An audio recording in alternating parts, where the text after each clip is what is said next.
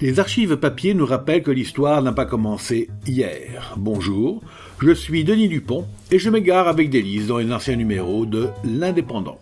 Suivez-moi avec le podcast Je vous parle d'un temps. 16 janvier 1970. Le cheminot retraité détecte, grâce à son oreille expérimentée, une défectuosité de rail au passage d'un train. Laval. L'accoutumance au bruit du roulement des trains qui passe près de chez lui a permis à un ancien cheminot de percevoir à l'oreille qu'un rail était défectueux au passage d'un express.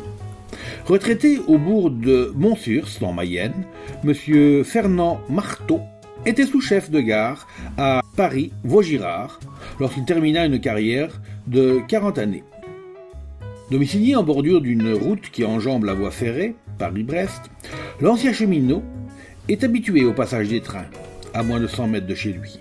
Le matin du mardi 6 février, l'Express 500 passe comme d'habitude à 7h25 en direction de Paris, mais M. Marteau perçut à l'oreille une anomalie.